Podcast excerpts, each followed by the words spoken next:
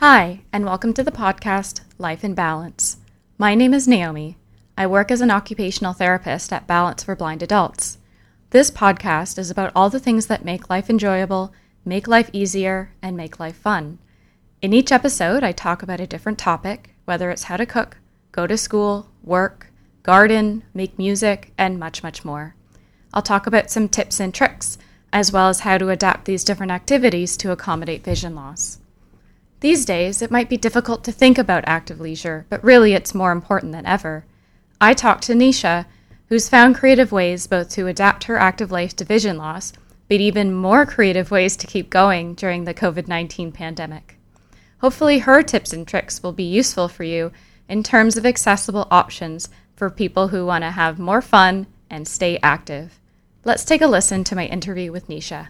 Hi, everyone. My name is Nisha. I'm from Scarborough, Ontario. I graduated from Algonquin College with my uh, diploma in social work, and currently I'm working towards my non for profit and volunteer management certificate through Ryerson University, the distance education program. Currently, I'm, I'm not working, but I have been employed in the past as a social service worker, as an intake worker through a non for profit in the Scarborough area. I'm visually impaired.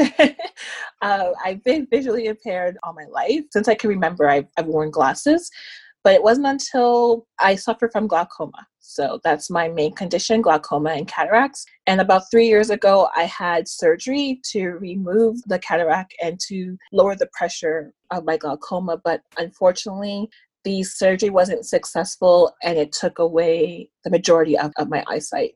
So now I'm left with light perception in one eye and I have a pretty large cataract still in my right eye, so that takes up the majority of my sight.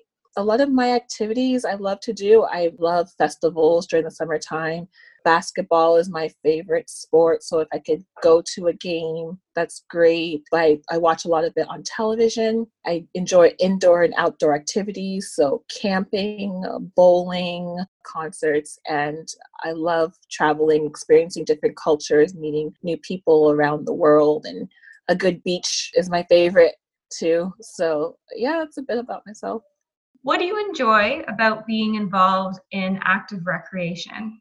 I think the biggest thing I enjoy about it is the independence that it gives me, the freedom to come and go as I please, to do the things I love to do. I think so much in our community, the visually impaired community, people think that we can't do things on our own, that we have to always be with someone or in a group. When I tell people that I rock climb, they're like, oh, you can do that, you know? And it's like, well, yeah, you know I, I can i can do rock climbing with sun direction. Another thing is the motivation and the endurance or adrenaline it gives me in other areas of my life. I am someone who um, enjoys going to the gym but right now I, I work out from home. I find that when i do work out i have so much like drive and motivation to do other things throughout the day. And I'm filled with so much energy and um, optimism when it comes to looking for work or learning how to do jobs, which is, you know, it could be troublesome sometimes. Mm-hmm. I know you mentioned basketball and rock climbing. What mm-hmm. other kinds of activities have you done before?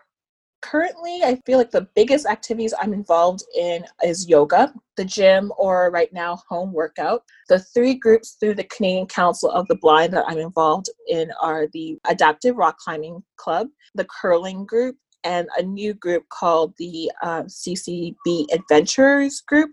And that one is not a set activity, which is great because it's like a whole bunch of activities that you, you wish you could have tried and haven't tried yet. And you have like a group of your VIPs with you. So, snowshoeing and axe throwing are the two activities that I've done with them so far thinking about somebody who is listening and thinking, wow, that sounds really neat, but I'm not sure where to get started, how do you access these activities or what helps you access these activities? So with yoga, I like to use YouTube. What I like about using YouTube for yoga is that the person who is the instructor is saying what the movement is. So they're very detailed with their description, where they tell you to put your foot, to put your hand, how to breathe, what the position looks like without having to to look at the tablet or device. The descriptions are so detailed that i feel like i'm just i'm independent i'm part of the class and i'm just going through the motions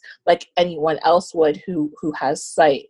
And also i still get that feeling of calmness and stillness because even though they're giving details there are still those quiet moments where i can be in reflection and in meditation so once again i'm feeling like i am just you know a normal person who is who has sight who's taking part in in the class a good site that I use for that or YouTube channel is Five Parks Yoga. I find that has been the best one so far for me as a beginner because I am still a beginner. So there are beginner, intermediate, and advanced level instructions, and, and I find all of them you get a really good level of description um, when working through it.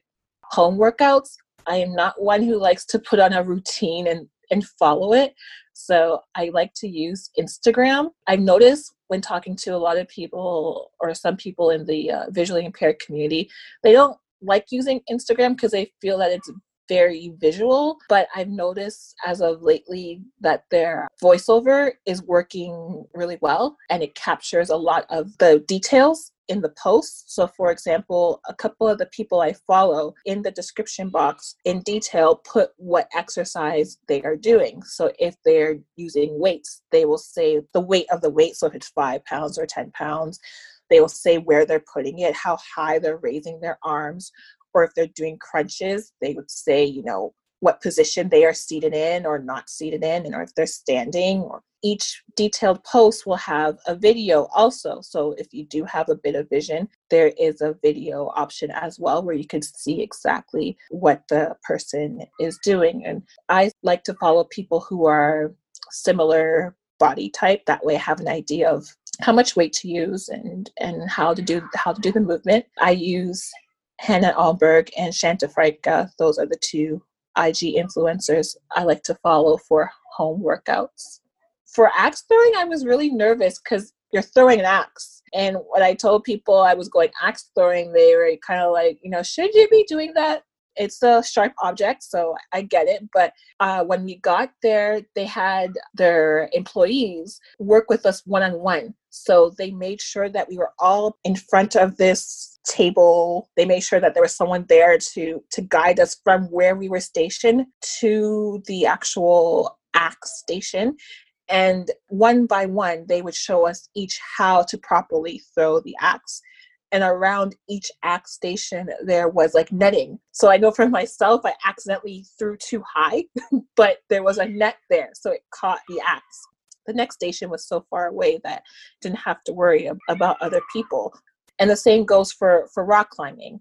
I've taken part in the ccb rock climbing group for the past two years now. I've always had a one-on-one uh, extremely skilled rock climber helping me showing me how to put on the harness and how to navigate the wall. And I've rock climbed before I lost my sight, and I noticed that you know what they do is they just show you how to do the harness thing once, and then they they send you off on your way. As a visually impaired person, I guess they spend a little bit more time with you. And when you're navigating the wall, the act the person who is volunteering is actually telling you where to put your hand, where to put your feet, because a lot of these pegs are not close together, or there are different uh, climbing levels on a wall. So some pegs are bigger or smaller than others. So that way you have an idea of, of, of where you're going. So yeah, you're independently climbing this wall but you still have some visual person who is who's still there to motivate you as well as guide you do you have anything else that you wanted to kind of say to people who are interested in in getting involved I don't know if it's because of my background in social work, but I find that I'm a very resourceful person. So research, research, research is, is how it started for me. Like I went to a workshop and I learned about balance. When you tap into the services of one organization, you, you get an insight to other services in the city. Everyone has a newsletter and it's free. They always have all these activities, groups, workshops. It's a good way to learn. For newbies, people who are like myself, who are newly visually impaired or have experienced a significant loss in sight, I know that in the beginning, it sounds hard to get out there and be part of these groups and to experience these activities on your own. But what I found is that working with my O&M instructor on how to get there. But for example, using curling, when I wanted to go to the CCB curling group, I was not sure of how to get there. So my O&M instructor, Bill, was like, why don't we use this as an opportunity to learn the TTC route to get there? That's great. So two lessons we spent navigating from my home to Broadview Station and taking the streetcar. So, having his help and his guidance for two lessons before actually going to the curling ring on my own gave me the confidence and the motivation to actually want to be out there and doing things. Utilize your O&M instructor and, and, and have them teach you and train you on, on how to go to these uh, places. And then when you get there, you now have people who are in your community that you can relate to and socialize with and you know really feel so isolated or alone. Nisha gave a lot of great strategies in our talk.